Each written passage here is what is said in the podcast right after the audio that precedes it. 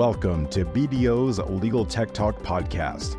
We're joined by judges and legal professionals to discuss emerging trends, regulatory updates, and the latest headlines. We'll provide tips to help your law firms and legal departments make the most out of legal technology. Hi, everyone. I'm Jared Crafton, BDO's Forensic Technology Practice Leader. And I'm Daniel Gold, Forensics Principal and Leader of the eDiscovery Managed Services Practice. Let's get started with this episode's exciting topic. And welcome back to another episode of BDO's Legal Tech Talk. Uh, we are delighted to have in the virtual recording studio here today Z, who is the Director of eDiscovery and Data Analytics for WilmerHale Discovery Solutions and a member of the Securities Litigation and Enforcement Practice. Z, welcome to the virtual recording studio. It is great to have you here today. Oh, it is great to be with you, gentlemen. Uh, thank you for the invite. Uh, looking forward to the conversation. As are we. Jared, you know, I was thinking about this conversation that we're going to have here with Z and thinking to myself, you are just going to love digging into the data analytics portion of this call here today. I'm positive of that. Well, you know, I love AI, Daniel. And I think, you know, our listeners aren't even convinced that I'm not AI. So it's going to be a fun one today. Looking forward to it. Well, that was some comments that we actually got, Jared, that that, that you were actually an AI voice. There, there was some comments we got. Uh, you need one of those Morgan Freeman uh, introductions of synthetic Jared would you be so kind to share with us about your background? Because you have a very diverse background and you have a couple different law degrees, if I'm not mistaken. Yes. And, and when I talk to friends uh, and or introduce myself, I always say that I'm one of those overly educated lawyers, uh, one degree from overseas, two from here. Um, to make it interesting, I guess my background uh, from Georgia, and, and, I'm sure listeners would reflect on my accent and realize it's not uh, Georgia, Georgia here in the U.S., Georgia overseas in, in Eastern Europe. Um, grew up there, uh, former soccer player, former foreign affairs person, uh, was an interpreter, uh, one of those uh, past lives did work for various uh, international companies uh, trading in commodities, eventually moved to the US. Here I was trained and started practice as an international trade lawyer. And then, like many of us in early 2000, found myself to, I discovered the discovery, let's put it that way. Well, you know, Z and I actually go way back, and we were reminiscing about this just before we started the recording. I think we first met in 2008. Is that right, Z? We were uh, we were reminiscing about a very archaic tool, which uh, definitely did not contain any AI. You know, now that we're seeing more and more AI being adopted by the industry, is this something that you are seeing day to day now? Is this something that people are asking you about? They are. It's interesting, and and and the genesis of that is in terms of where we are with respect to the stage of AI. And many have alluded to the fact that it's confusing for the audience in general, and whether you're talking about in the legal industry or otherwise, what we mean by AI. And I think at some point we need to start as an industry, at least within legal, to define what we're talking about. So you mentioned us going back to 2008. I did my first technology assisted review case in 2007. So a lot of folks kind of wonder about that. Wait a minute, no way. You did tar when? It was a form of tar, obviously, early iteration. The way I like to think about it, and again, this is my own way of bucketing AI as I'm talking to the teams or as I'm using myself. I kind of try to put it into five categories. And um, if it will be helpful, I'll use an example. I was at, the, the, the, social event, and someone who's not in legal, who's not in technical part, said, "Hey, what's with this fascination? Everybody's talking about generative AI and etc. Can you tell me very simply uh, where we are? And what came to my mind was using the music industry analogy, right? Uh, now, you you said we met in 08, so we already dated ourselves. Um, we go back um, quite a bit. And growing up overseas, and I started with record player, cassette player, and etc. So if you think of that aspect of it, let's say a, a song, right? Here are the five categories the way I think of um, the technology and AI, which is Speeding up content is one, organizing content is two, exploring known content three, exploring unknown content four, and then generating content is five. So if you go back to that song, if you recall, in order for you to listen to something really particular, you wanted a, a, an artist song and you said, wait, wait, wait, wait for this word, it's a really cool words in the song, you had to wait forever. Now, whatever streaming device you're using can say, hey, whatever, play this song and pick up at this juncture That's your speeding up content, and we've been doing this, right? Then now, if I say I love Ray Charles, I can have entire digital library of Ray Charles songs organized, um, and then I can explore that content. Say, play all Ray Charles songs or holiday. Right now, we're in the holiday season. Play all Ray Charles holiday music. But then, then there is a fourth category, the unknown exploration. I can also say I love Ray Charles, and here are the songs. Can you suggest a new artist that I'm not aware of? I think conceptually, was it Einstein who said that it, it just become what is it, appallingly obvious that our technology has exceeded our humanity is the fifth category, which is generating content. And this is where we're struggling to wrap our heads around it because now it's not speed up and deliver music and explore unknown music. It's a now grow write music. So I think this is where that has really notionally completely turned things upside down because there is inherent concern have we pushed the limits of technology and AI where it's really crossing the concepts of humanity. Z, you have hit a topic that is that it explores multiple areas, and and I'd like to unpack just one part of it for a moment. You're talking about 2008 with the start of you know artificial intelligence, right? And and I think if I'm if I'm, my memory is right, Equivio filed their patent back back then, and uh, before we did recording you and I spoke and we talked about some of this, and you've got some experience there. But when we really talk about AI, though, I mean, let's talk about the speeding up and organized content and exploring known and unknown. We're talking about AI was invented in 1956 at the Dartmouth Conference. I think people forget about the fact that this has been around for a very long time and that this is somewhat relatively new. But why is it newish, if you will, for legal professionals? Why does it feel like this is something new?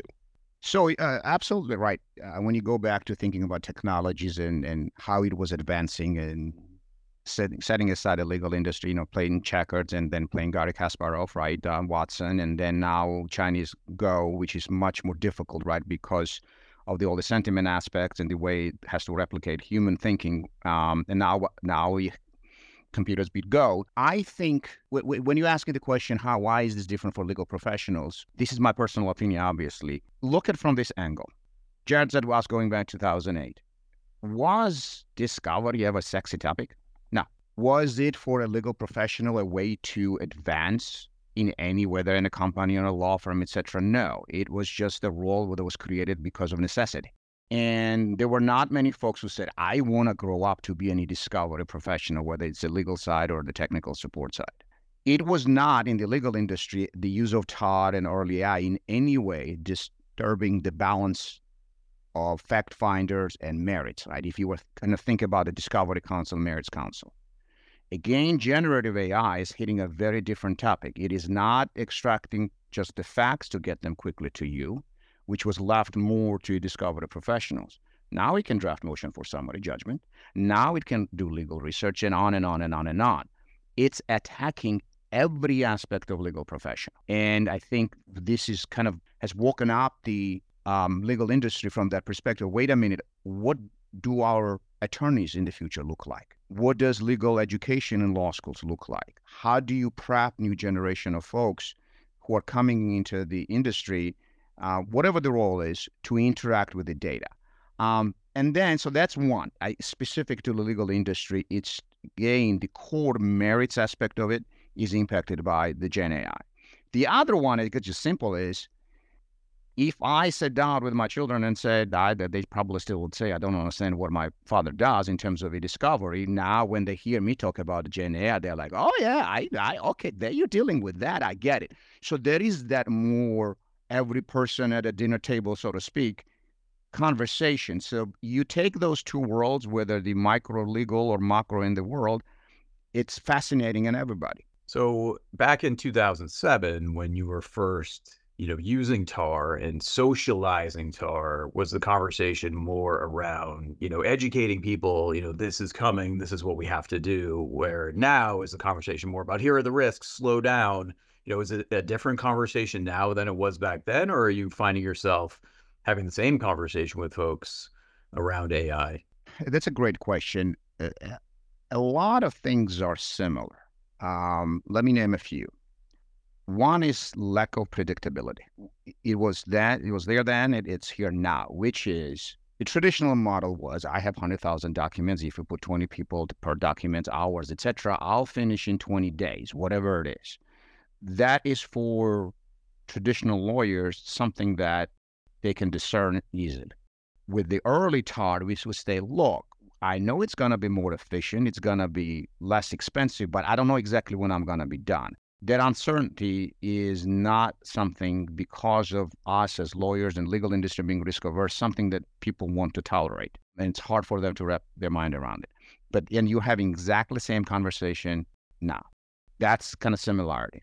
The other one, and this is I have spoken in other venues, is to say, folks, let's not repeat with the Gen AI the same mistake we made with TAR which is confuse folks either oversell or undersell what it actually does. That this is not some magic button. Uh, you still have to have a lot of different skills as an attorney, as a technical professional to interact with that. So there are a lot of those conversations. In terms of what's different, I think we have at least reached a stage where there are enough outside, even like if I'm talking from the kind of internally law firm perspective, that I can point to a lot of examples where this has been done, it has been done successfully and alleviate some of those concerns. Um, we're not there with the Gen AI yet, right? You still need those. There are people who are doing case studies. How does it compare to contract attorney review versus the internal team review versus typical predictive, you know, coding models versus LLM? So I think where we are slightly better position is it is more accepted less trepidation about it, but a long way to go. And again, I want to stress we could be exactly where we were with TAR. How many years now we've been doing TAR, and there's so many barriers still. Yet, let's again, let's not repeat the same mistakes. Uh, that's my key here. So you said let's not undersell it, let's not oversell it. Let's say exactly what Gen, Gen AI does. So how do you sell it then? It's another powerful tool in your toolbox, and people always kind of ask me that question. And when they get into these databases, look, I got 85 things here. You know, social network analysis, clusters, email domain. I mean, there are a lot of things, right? And my first question to them, what are you trying to accomplish? Because at the end of the day, let's not change tire with a screwdriver. Um, so way I explain it, it's an extremely powerful new tool that we have to be cautious how we use it. But at the end of the day, it's about the result and validating it. Stop obsessing with the process. I think this is the mistake we made with TAR. Even though you had the Silva Moore decision and even says nobody cares about what the black box is, there is still a fight about the black box. Um, so the way we I, I try to explain is that you may have a case, not every case, where this can be deployed and get you to the facts even faster than you would have done with the other tools in your toolbox. But in some case, aren't you making the same argument though that we made with tar that you know that we're going to get to things faster that the results are going to be there and it looks good i mean ultimately would you agree that we are going to be at a point in the not too distant future where we're actually going to argue about what prompts were being leveraged mm-hmm. that would may potentially bias the outcome of the gen ai I, so that's interesting. There are so much that one can elaborate there, right? Uh, first of all, depends on the language model. Is the language model backed up by federal and statute and case law, etc.? Because if you were to ask, was there, if you took a data and said, was there insider trading? Well, is this the insider trading the definition in English language? Is it definition legal? Is it definition international, right? So I think I completely agree with you. Prompts are and the queries are gonna be a debate. Is it work product?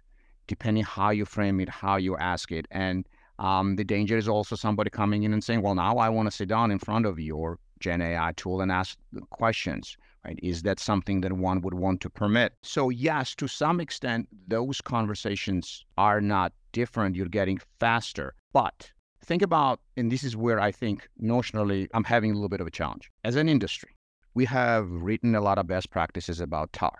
I, again, and I'm sure I could have missed this, but I yet to read somewhere anyone saying that let's say you have 100,000 documents. How many can you review to say I'm done? What if I have three case scenarios and in one I review 500 documents, in one 5,000, in one only five documents? Is five documents enough? Right? And we don't talk about that. What is not to or, you know, go to the federal rules here, but there is we operate under the standard of reasonable inquiry. It's not perfection; it's reasonable inquiry. So is five documents versus five thousand reasonable inquiry. So now put that on steroids and go to Gen AI tools and say, you know what, I'm not even going to review documents. I'm just going to say, why don't you tell me everything in this database, what is relevant and what is not relevant? Is that going to meet the reasonable inquiry standard? So I think this is where it's a bit different because with TAR, you're still having these negotiation search terms, no search terms, uh, and validation models. What did you review, richness, all of those those all those things depending where we go and how fast llms get accelerated and how fast those llm models get actually for lack of a better expression, industrialized into the platforms, we could be having very different conversation in terms of what a reasonable inquiry is. You sound like a man who's ready to go argue this in front of a judge. well, we had this conversation recently at, at, at, at a conference, and um, I, these were all the things that, um, among many, right? I, I, talked about work product. What about evidence? How are, mm-hmm. what evidence? How are you going to be substantiating this? We have experts who testify to right now to TAR who is going to be the expert? Because a lot of these models are being leveraged by some of the large corporations have already developed. So right now, many of the large models sit with a few. Unless you have large model, who are you bringing in as an expert? And and that yet to be developed. I don't think we have yet eh, enough experts right now in the industry to say, you know, when I'm about to go use Gen AI and to do my case, can you please come and testify or help me authenticate? And that's, I mean, that's that's gonna be issues that judges and, and are going to uh, grapple with. What is the overwhelming opinion? So you're involved, Z, in, in a lot of, I'll call elite e-discovery think tank groups, right? And I'm curious because I've been thinking a lot about this lately myself about how the federal rules of evidence applies to Gen AI. So let's use an example. So I'm typing some prompts into Gen AI and I want to know how is it that I can deceive my company and end up stealing money from my company. Gen AI is going to give me all these answers. I'm going to trick it. it. You know, it's not supposed to. It gives me all these answers. gives me great answers, and guess what? I do exactly what it says, and I steal this money from the company. Right? I'm getting sued now. Question becomes, if you read the terms and conditions of some of the most popular Gen AI tools that are out there, if you read it, what is there? There's a trail of metadata right? There's a trail metadata. They retain some of them retain the information in which you are typing in there, some of the some of the prompts, and also may potentially retain the answers. So the question is, is can we authenticate the evidence, i.e., what I typed in there, to show that I asked Gen AI these questions and it gave me the answers? And then furthermore, is the company that created the Gen AI also culpable, responsible in some degree? I asked you a compound question, counselor. I apologize. No, that's that's totally fine, and I think more conceptual answer lies in terms of how we do legal analysis. I both overseas and in the U.S. Uh, a student of civilian jurisdiction. For me, it's about having a statutory approach, have a rule, and apply to all the scenarios. Versus the common law is more of okay, we need a case and we need a precedent, and then let's go by it, right? Um, so I'm answering without answering that conceptually it's going to depend. So there is a school of thought about how do you authenticate, for example, deepfakes. It's like, and there is this whole notion of this court that is not, is a small court in a jurisdiction that doesn't have all the resources, and folks have this fake video. Who do you deploy to authenticate it? So one side can say exactly what you're mentioning. Oh, we are going to this dark side of things. It's going to be impossible to work it. On the other hand, those are who more traditionalists and say just use the simple rules and concepts and how we evolved. The notion of authenticating signatures, hand signature, is centuries old. So we developed, and there are experts who do that. So how is we just have evolved, right? Somebody said technology is something that wasn't there where you were not born. Well, so it's a new thing, and we were going to figure out. But a side note, I agree with you, but I don't believe federal rules currently are designed to handle modern data, and not just the AI. It's not there um, I, I, talked about that we are changing the notion we with in this industry thought of document, custodian, in search terms. What do those mean these days? Is a Slack channel communication for third three days? Is it uh, one day? Is it three days? Is it five segments? You have a case that says, I'll give you relevant hit plus five exchanges before and after. What is a document? Now, relevant does, data does not necessarily reside in custodians, it might reside in channel. So, as far as federal rules are concerned, we need to really consider updating them to catch up. Now, having said that, considering the pace, contrarians would say, well, we will never do that. Consider the process it takes to update the rules, and then by the time they are implemented, it's outdated. Yes, that is a there's a fair point, but we still need to update them.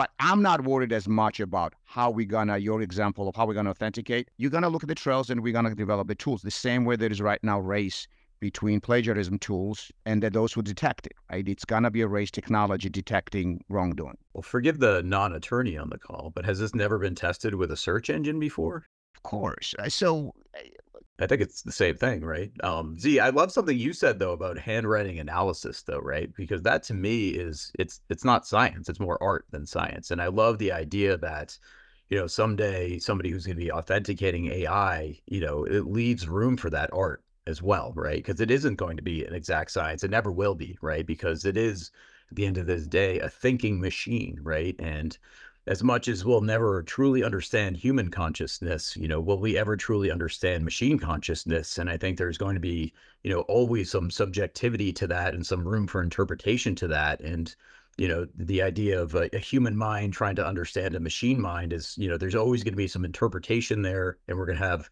you know, experts on both sides kind of arguing yes. their interpretation of these things. And that to me is fascinating, right? And, and it, it's going to be a, a whole new industry. And I think, you know, I'm, I'm kind of excited about that and seeing how that's going to play out in, in courts in the future on these issues. I think we agree on that. Call me more of an old school. I don't think um, there was this research, I think Pew Research Group did it, which was asking a lot of data scientists and um, um, in the industry, what would be the role of human agency? And I think in terms of controlling decision, tech-aided decision making. And I think like 55 or 56% said, come 2035, machines will control the decision making process. And then another, you know, whatever 45% said, no, humans will still be in charge of this stuff. So I mean, think where that the role of human agency um, and I think that's what you're alluding to. I still think that role of human agency will continue. I think then that's where the the careers, and I, and I talk to folks who are entering this industry. This is, I mean, 2000, early 2000, when e-discovery was starting, was fascinating, and and and we we got into these roles more serendipitously, for lack of a better expression. But now this is very different path for folks who want to get into it. It's just amazing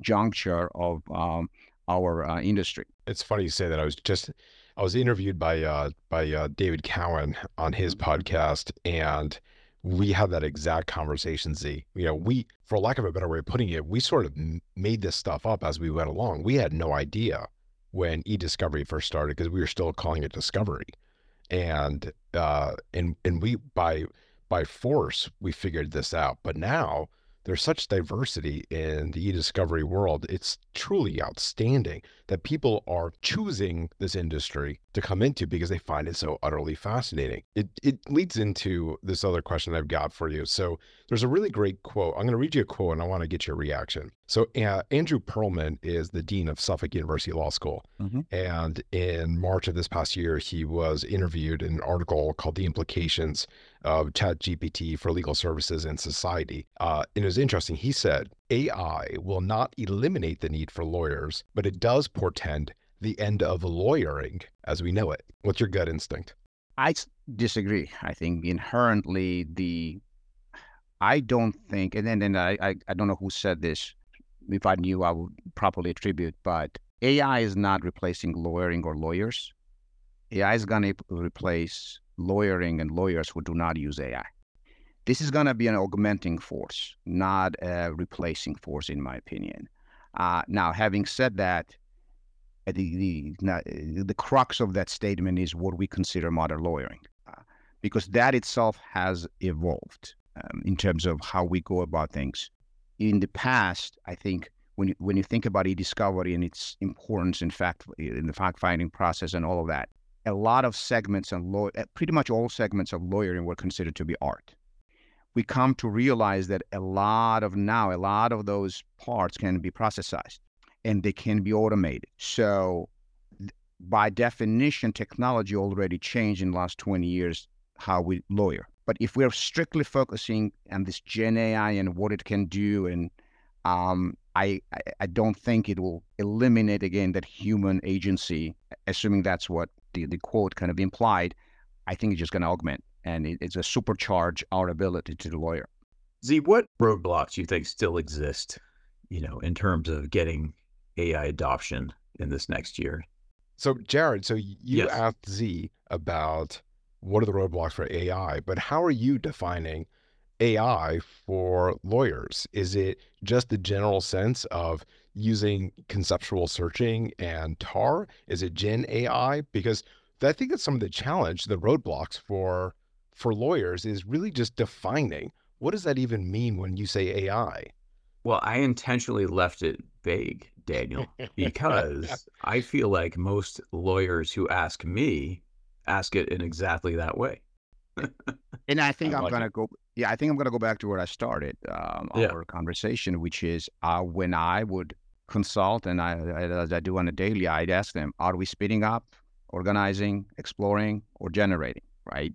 I think there are different types of roadblocks. Um, if you're talking about TAR, where we still have it, we're fighting about, well, can search terms and TAR be combined? We we quote you know studies that are from 70s when it comes to searching right so i think we need to do a little bit better um, we are more worried about uh, particular models rather than saying like at the end of the day i've reached the precision and recall and everything looks good from the validation perspective those are the TAR challenges i think it's going to be very different barriers with respect to the gen AI type because you're talking about here the hallucinating aspects of it. You're talking about bias aspects of it.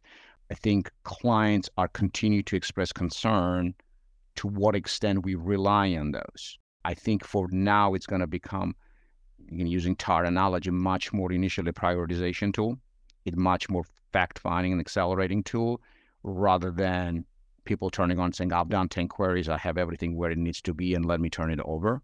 So um, I think it, it depends. I, I completely agree with Alia, which which aspect of AI you're talking about uh, when it comes to barriers. Do you have any predictions for the new year? In terms of the quote that Daniel provided about lawyering, I don't think lawyering will change, but I do think the notion of offshore outsourcing for brute force first level reviews gonna take a significant hit because of Gen. Um, and I think we're um, you know, as I'm sure you're following, there are some efforts with respect to additional kind of amendments, federal rules, and one of them areas is um, privilege and what type of, you know, we talked about regular logs and categorical, etc. A privilege still remains a very expensive part of discovery. I think we are going to, because how the Gen AI works in terms of actually creating that content based on what's already there that can be pre coded and identified um, as work product for various reasons, I think that's second area where we're going to see tremendous savings using Gen AI. That's a great prediction. So you think we should be putting resources towards that right now, and that would be a great area to get some return on investment. Yes, I think the notion of, I mean, we will still need your typical statistical validation and, and sampling and to uh, to do those things. However, because of the first those two things I mentioned, which is the the, the substantive linear review as well privilege generation, we need to train our folks how to quality control that. This is not your go just look at the document, but understanding trends. Why did particular model classify attorney work product this way, but attorney client privilege that way? Why it's interpreting third parties to break privilege here but not there. Those nuances will require different type of quality control in real time. And I think yes, time needs to be spent as these things are deployed to shift from more of a brute force to qualitative analysis on higher level reviews. Yeah, pr- privilege is complicated, right? I mean, Yes. we certainly see human beings get it wrong all the time, right? Yes, absolutely. Uh, it and and and again, it's okay. We will. I mean, I don't think this is a prediction, but we will, regardless of these tools, we will continue to get it wrong, and Yep. that's okay. Uh, everyone just should be not to oversell this thing. We're gonna get better, but I don't think uh, we will get perfect just because there are you know LLMs and different Gen AI tools. Is it too soon to be injecting Gen AI into commercial review platforms? The goal is, hey, you don't even need to have, like you're saying, you don't need to have the first level review. Gen AI, based upon an ESI protocol, is basically going to say these are the non responsive documents, and it's going to suggest to, to you why certain documents are responsive and why certain documents may be hot docs. Is is it too soon for that? Is that is that No, a danger? That's uh, well, I th- well, it is it too soon from the capability or is it too soon from defensibility and barriers? I don't think it's too soon from technology. It's there. Um, and I, I mean, again, this is why my first two things I mentioned, I think that's coming. Uh, now, where it's too soon is for the rules to deal with that. Going back to when I said, is it okay to review five documents versus 500 to say I have done my reasonable inquiry? In your hypothetical, Daniel, if you want to gonna do that, is that meeting the reasonable inquiry criteria? I just loaded up in yes, you know, the, the ESI protocol and said, whatever Gen AI, how does this shake up? And then I have what I have. I don't think we're ready for that. Well, are we ready from an early case assessment standpoint to just put a chatbot on top of a corpus of documents so you can ask it plain English questions? Yeah, I, I, I, yes, I do think we are from the technology. The other element, and, and I was talking to uh, a colleague was um, sharing this article is, will we ever reach the point? I don't think this is next year, but um, there are some articles written whether will will we have memory chips? Because Daniel, you're talking about taking discovery platforms and discovery technology and going out, so to speak, to hit the models to help and integrate those things. My question is, will the models ever come to your proverbial laptop, right? And, and the colleague was kind of mentioning that in the past, if you needed a particular graphics, you had to have a different chip and driver, all this installed. But now you get one computer with all this memory, all this capacity, and and all these things that in the past were add-ons, all integrated. So will my whatever the company laptop in three years come in with loaded Gen AI aspects? That uh, to me is, I think, you know, it's a fascinating aspect. But in terms of Gen AI coming to discovery platforms, I think we're already there. Some might argue that you you actually did. You have been involved in the very very early days of e-discovery. In fact, some of the early days of testing Mm-hmm. what we now know as as TAR or continuous active learning, whatever you want to call it. You you were there testing it. Am I correct? Yes, absolutely. And and, and it's interesting. While our office is, um, we moved in our um, DC office, and I was looking at my some of my old materials, and I said, "Oh, wait a minute! There is the 2007 early quote unquote TAR we did." So uh, brought smile to my face. But it reminded me that when folks start saying today, "Well, you know, AI is here," and AI has been here for a long, long time. One other question about your background, which is so interesting to me. So you have a, uh, and I love this that you have this. You have a green belt of Six Sigma methodology, and in Mhm. addition to that, you have a legal project management background as well. What is the benefit for a lawyer and a technologist to also have this background in project management? Because I'm I'm so fascinated because my personal bias here, uh, I I will admit what my bias is, is that I feel like every case that a lawyer has is a project that needs to be handled like a project manager, right? But I don't really truly believe that it is. So from your perspective, what made you want to go out and get this, the Six Sigma? What made you want to invest time and resources of your own in understanding project management? So when you think about Six Sigma, the way kind of you look at it, you lean and then you Six Sigma, which is if you have in a particular process 20 steps, can we reduce 20 to eight? Great. Now that we're down to eight, this part two is now can we make these eight as most efficient as possible? The legal project management is more of a what's today a lot of client driven that uh, um, not only breaking down in what they call work breakdown structure, but understand your burn rates. And because clients in 2023, these post financial crisis, obviously so, are not only looking at lawyering aspect of it, but being fiscally dis- disciplined and being efficient. So marrying these two together, when you think about the project, I mean, let's take the Lean Six Sigma. It's important, and then marry with legal project management. If you quoted X number of dollars for reviewing million documents, first of all, let's start applying Lean Six Sigma. Do you really need to review million documents? Can we reduce it? Now we're down to 200. What's the best way now to reduce that 200? Those principles very much help being efficient and disciplined. Now, that's one element of it. But then you also quoted the client a million documents, whatever it is, and whomever uh, with all the resources would cost X number of money. Are you monitoring where the spend is. That resources needs to be shifted.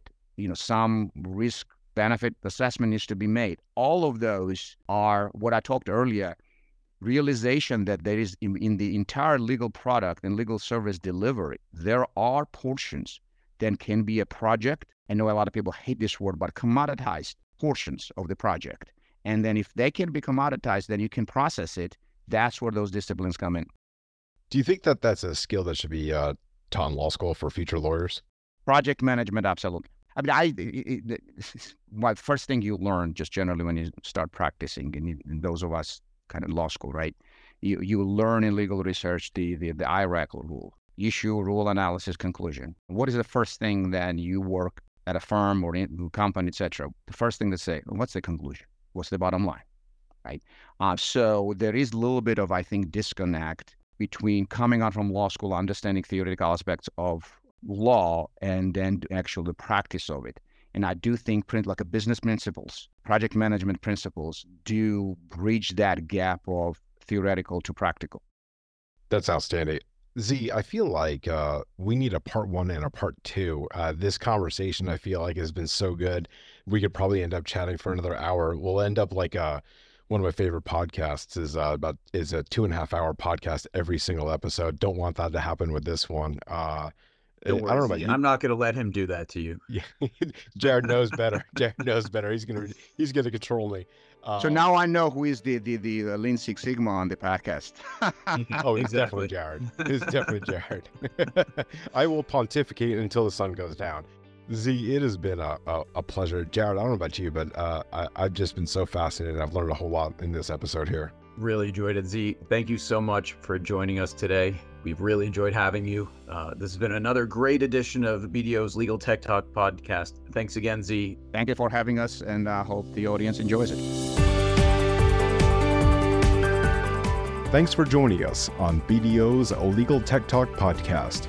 If you're enjoying these podcasts, don't forget to rate, review, and subscribe for more episodes. Head over to BDO.com for a list of all of our episodes, transcripts, resources, and how to get in touch with us to continue the conversation. Until next time, this has been another episode of BDO's Legal Tech Talk.